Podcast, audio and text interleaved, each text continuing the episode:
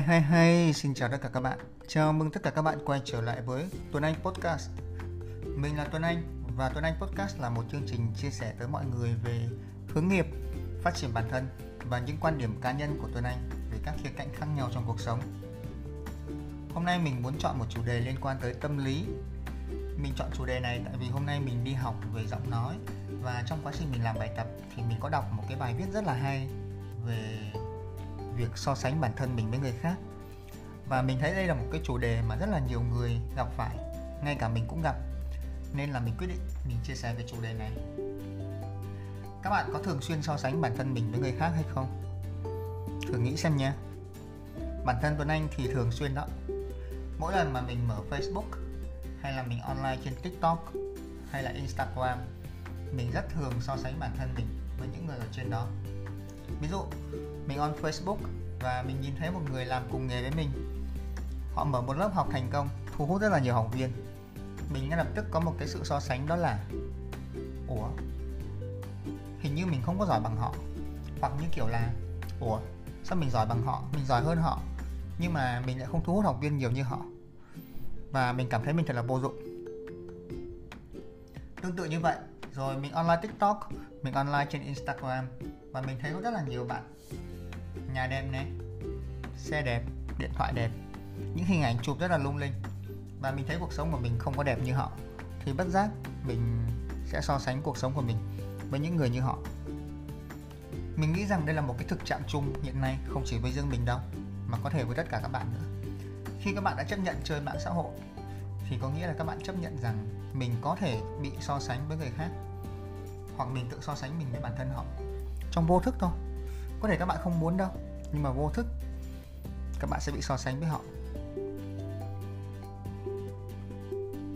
Các bạn thử nghĩ mà xem, có mấy ai dám đưa những cái thứ xấu của bản thân, những cái mặt tối, những cái mặt không đẹp của bản thân lên trên mạng xã hội đâu, đúng không? Họ chỉ đưa những cái tốt thôi. Bản thân chúng ta cũng vậy mà. Vậy nên là khi mà chúng ta lên mạng xã hội, chúng ta ít khi thấy cái xấu của một người lắm.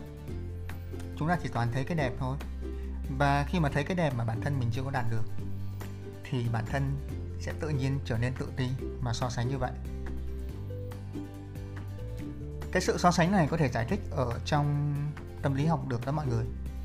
Bản chất con người chúng ta đã hay so sánh với người khác, đã có thói quen so sánh rồi. Chứ bây giờ nói là con người đừng so sánh thì khó lắm.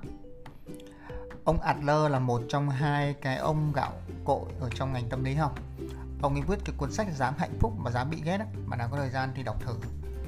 Ông ấy nói rằng là con người chúng ta khi sinh ra đã có một cái phức cảm tự ti.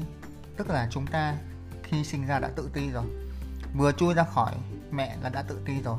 Tại vì sao? Tại vì khi mà chúng ta còn nhỏ thì chúng ta không kiểm soát được cơ thể mình. Chúng ta nhìn xung quanh thấy ai cũng to lớn hết, ai cũng làm được những việc mà chúng ta muốn làm. Vậy nên là mặc nhiên chúng ta tự ti. Khi mình tự ti thì mình sẽ so sánh mình với người khác. Nhưng một người phát triển tốt thì họ sẽ lấy cái sự tự ti đó để làm cái bàn đạp và họ vươn lên phía trước. Còn có những người khi mà họ tự ti thì họ tìm cách họ đạp người khác xuống để họ vươn lên. Điển hình nhất là các cái nhóm anti hiện nay ở trên mạng xã hội. Mọi người có thấy không? Một trong những cách để bản thân chúng ta cảm thấy chúng ta có giá trị và chúng ta giỏi, đó là chúng ta dìm hàng người khác xuống, chúng ta đạp người khác xuống. Bạn có như vậy không? Đó là giải thích đầu tiên dựa trên tâm lý học Adler. Giải thích thứ hai mình cũng không biết là cái này là của ông nào, nhưng mà mình có đọc được. Đó là khi mà chúng ta bước vào một căn phòng và nhìn lên trên mái nhà, có rất là nhiều viên gạch ở trên mái nhà, thì thường cái đầu tiên chúng ta để ý tới đó là cái lỗ thủng. Cái lỗ thủng, cái nơi mà không có viên gạch. Tâm trí con người thường tập trung vào một cái nơi mà nó không có logic, trong một khu vực logic. Khi mà áp dụng cái này vào trong cuộc sống thường ngày thì khi mà gặp người khác, chúng ta thường nhìn thấy một cái khiếm khuyết của chúng ta mà mọi người đều có, trong khi có khi bản thân những người đó họ cũng chẳng có nhìn ra đâu. Nhưng mà chúng ta tự ti mà, nên chúng ta thường nhìn vào điều đó. Chúng ta thường nhìn vào những thứ chúng ta không có và so sánh với người khác. Ví dụ bản thân mình thì có thể như là mình cũng là một người có tiếng trên mạng xã hội đó, nhưng mình sẽ so sánh mình với những người có tiếng nhiều hơn. Mình sẽ thấy là ủa tại sao họ có hàng trăm ngàn, hàng triệu subscriber mà mình lại không có. Đấy là một sự so sánh. Hoặc là mình sẽ so sánh với những người có nhiều tiền hơn mình. Tại sao họ có hàng tỷ, hàng chục tỷ mà mình không có. Mình sẽ ít khi nhìn vào những cái điểm tốt của mình.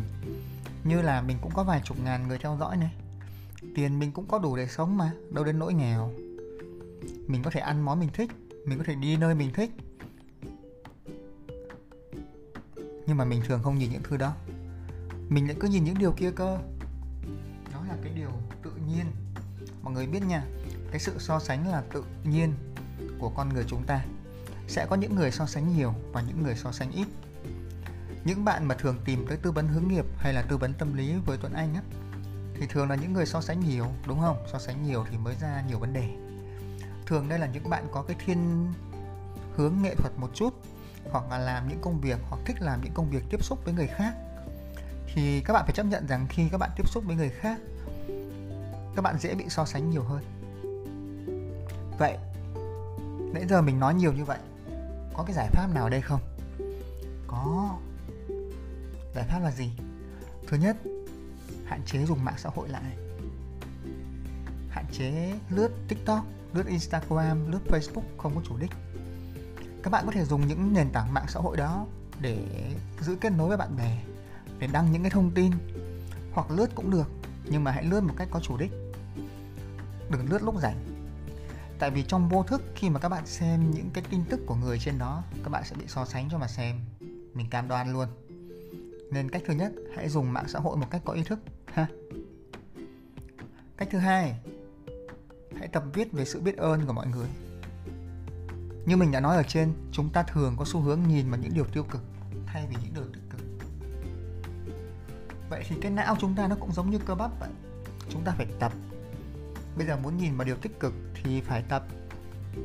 Mỗi sáng ngủ dậy hay mỗi tối trước khi đi ngủ, các bạn dành ra 5 đến 10 phút viết ra giấy 10 điều các bạn biết ơn trong ngày hôm nay, hoặc là 10 điều các bạn biết ơn về cuộc sống của mọi người. Điều gì cũng được.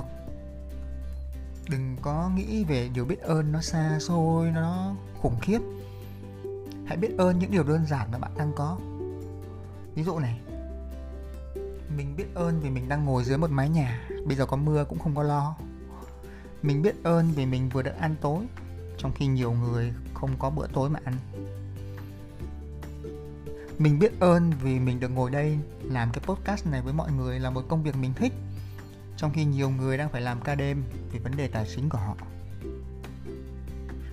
Mình biết ơn vì cái micro này giúp cho mình nói hay hơn và mọi người nghe được âm thanh rõ hơn. Đó, ví dụ như vậy. Mình biết ơn nhiều thứ lắm. Thì khi các bạn tập được cái sự biết ơn này, các bạn sẽ cảm thấy trân trọng hơn những gì mà các bạn đang có, và các bạn sẽ bớt đi cái sự so sánh với người khác. Mình đảm bảo luôn.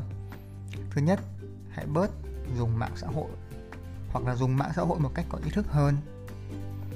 Thứ hai, tập thói quen biết ơn. Chỉ cần các bạn làm được 2 điều đó thôi, các bạn sẽ giảm bớt đi sự so sánh rất là nhiều. Nếu có một điều thứ ba, đó là hãy tập so sánh bản thân mình với ngày hôm qua, hoặc với tuần trước. Ngày hôm nay các bạn đã làm gì tốt hơn hôm qua? Ngày hôm nay các bạn đã làm gì tốt hơn tuần trước? Mà để làm được cái điều này thì các bạn phải ghi chép lại. Ví dụ này, mình chạy tập thể dục thì hôm nay mình hít đất được 100 cái. Tuần tới mình cố gắng lên 105 cái. Hôm nay mình chạy 5 km hết 40 phút. Tuần tới mình cố gắng giảm xuống còn 39 phút. Tất cả những điều này mình phải ghi lại thì mình mới có thể đo được, phải không? Nên là việc thứ ba các bạn có thể làm, đó là sẽ so sánh. Nhưng đừng so sánh với người khác, so sánh với chính mình đi. Các bạn sẽ thấy mình đang tiến bộ hơn rất là nhiều. Ai cũng so sánh hết, nhưng các bạn có quyền lựa chọn. Các bạn có thể chọn nhìn vào điểm yếu của mình và cảm thấy tự ti, hoặc nhìn vào điểm mạnh của bản thân và tiếp tục phát triển. Cảm ơn các bạn đã lắng nghe Tuấn Anh Podcast.